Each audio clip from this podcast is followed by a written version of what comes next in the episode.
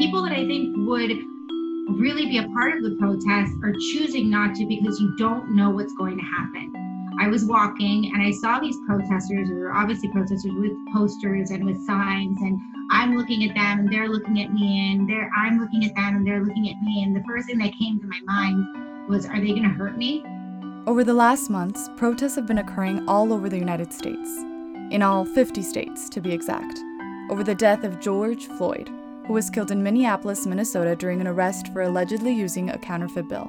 In 2015, the Washington Post started tracking how many people have been shot and killed by police in the United States. In the past year, it shows that there were 1,025 fatal shootings by a police officer in the US. What's even more telling in this tracker is that black Americans are killed by police more than twice as much as white Americans. The link to this tracker is on the description of this episode.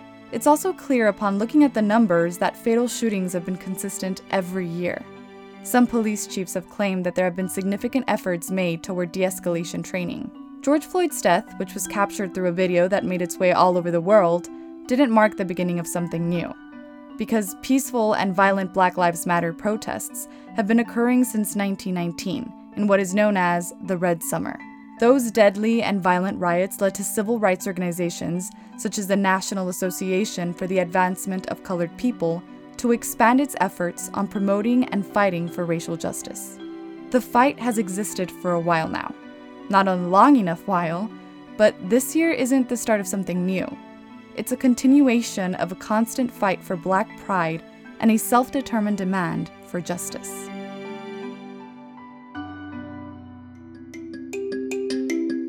Hola, yo soy Andrea Marquez, and this is Latinx, a show brought to you by La Red Hispana for the new generation of Latinx. We want to go beyond listening. We're ready to speak up.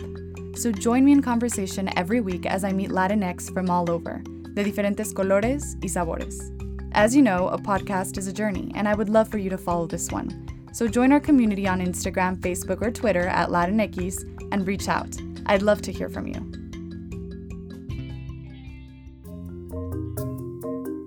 My name is Daniela Schwartz. I'm a Mexican American and I live in Los Angeles, California. So tell me a little bit about the situation there right now. The word that can best describe it is really there's a tremendous amount of tension. Uh, what happened to George Floyd and his death and how he died was a complete tragedy and an absolute injustice that I think everyone felt something about, regardless of your race, your beliefs, your origin, your color. It was just an absolute tragedy. I've gone through days. There have been several days here in, in in Los Angeles where we were really at the center of very violent and very tense rioting. Um, I, I live just south of Beverly Hills, just west of even West Hollywood, and I really I have to say that there's a, there's a very heavy feeling in the air and there's a tremendous amount of sadness. We had the National Guard here stationed. It really just looked like what you would think Armageddon would. Stores are empty, stores are boarded up, stores, streets that were like so alive, that were full of life.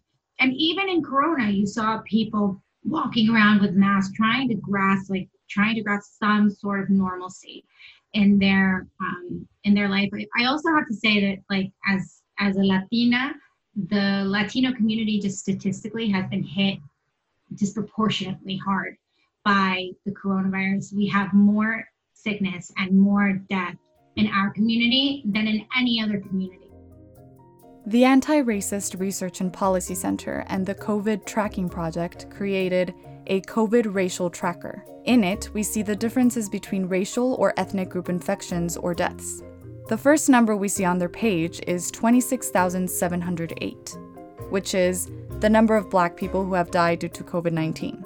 The number is broken down to show that black people account for 13% of the US population, but 23% of deaths where race is known, meaning that African American deaths from COVID 19 are almost two times more than should be expected based on their share of the population. Latinos and Hispanics make up the greater share of confirmed cases than their percent of the population. I walked down last week, the National Guard was here, and I decided to go and take food for them because they really did their presence really did alleviate some of the tension or at least made people feel safe they made me feel safe by having them here and i wanted to thank them so i i cooked some food and i decided to walk down because i figured they're stationed there and i i didn't have so much to worry about and as i was walking and i was looking at everything i really felt like it was a movie it wasn't real can this be I, could this be my city? You see people walking around with masks, which is still sort of surreal with the coronavirus, but you to see things boarded up and you just see sort of people looking at each other with it with tension. I was walking and there was a protest that same day because there are protests every single day, massive protests that are so organized. And people that I think would really be a part of the protest are choosing not to because you don't know what's going to happen. I was walking and I saw these protesters who were obviously protesters with posters and with signs and I'm looking at them and they're looking at me and they're I'm looking at them and they're looking at me and the first thing that came to my mind was are they going to hurt me? I think it just makes the whole mask thing just makes it so much more terrifying. And it's all kinds of people, all kinds of ages, all kinds of backgrounds, all types of but you're looking at each other as this sort of like you know it's it turned it turned so violent and for me you know these were no longer peaceful protests and i don't um there was a sort of not just a loss of legitimacy in my eyes but there was also this sort of like loss of what are you protesting what are you fighting for because if you can explain to me these stores were trashed they were looted um, from everything. And we're talking family, but small little mom and pop family businesses to big, huge companies. But the deed is the same the, the theft, the crime. You know, if you can explain to me how cleaning out Louis Vuitton, Gucci, and Alexander McQueen is social justice, we can have a conversation. There's a difference between a rioter and a protester. The Oxford Dictionary defines a protest as an organized public demonstration expressing strong objection to an official policy or course of action. It defines riot as a violent disturbance of the peace by a crowd or as an uproar. You know, for me, this the city that I love so much, the city that I was that I grew up in, the city that I was born in, to see it just fall to pieces in this way in such a violent manner is so heartbreaking. And you see the effects of it. You see the effects. I have friends that i have a friend he's he has a pharmacy and it's his family it's his family's pharmacy. And it was broken into completely looted completely trashed we were speaking to a spanish station that was that were covering that were covering the the riots and the looting and we're talking you know a cameraman had to go to the hospital and i'm sure that there were so many people there with the best intentions to keep it peaceful to keep it to really make a statement about the injustice that they saw and the injustice that they felt with the death of George Floyd. There seems to be a divided opinion on what is needed in order to effectively bring attention to the injustices that African Americans face every day. While the use of extreme violence, looting, burning buildings, and the like are said to be extreme methods that get the message across in the wrong way, there's also a question. If rioting isn't the answer, then what is? Riots aren't new, and as I mentioned at the beginning of this episode, the number of deadly shootings per year hasn't gone down. So even though riots do change public opinion, there seems to be a missing piece, or several missing pieces.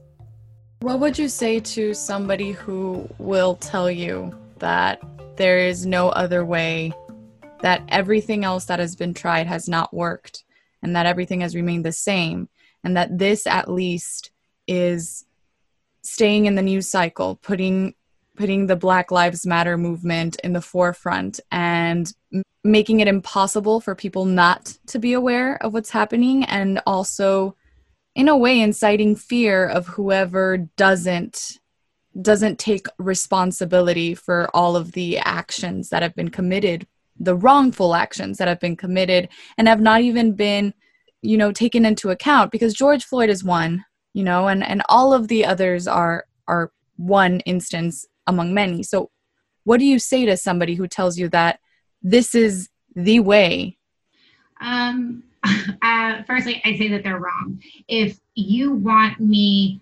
to join a cause, if you want anyone to join a cause, it should be because you're right, not because I'm afraid to disagree with you.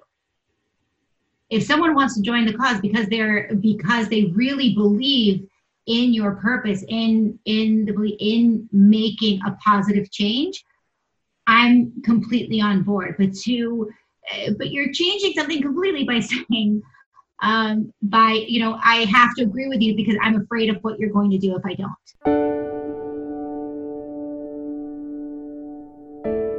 if violence isn't the way then what is in 1967 martin luther king jr said during a speech that a riot is the language of the unheard but he also asked what is it that america has failed to hear?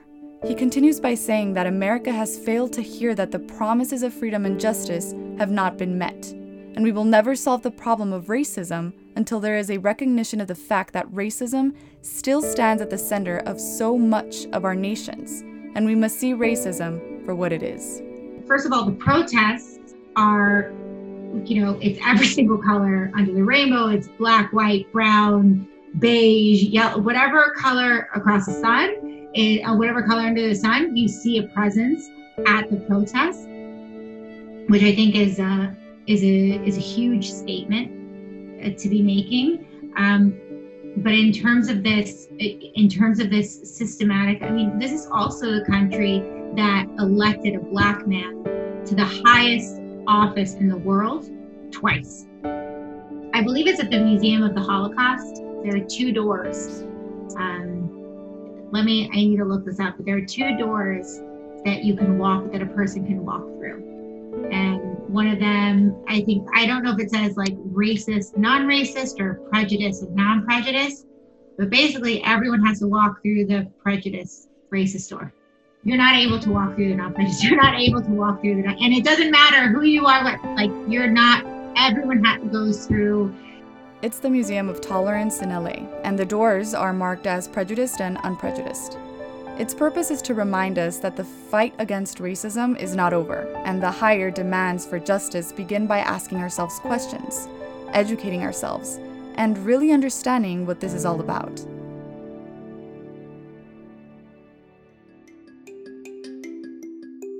Hey guys, thank you for listening. Make sure to support your communities. It doesn't matter what you choose to advocate for, just go out there and help, connect, and inspire others to do the same. Join our community on Instagram, Facebook, or Twitter at Latinx.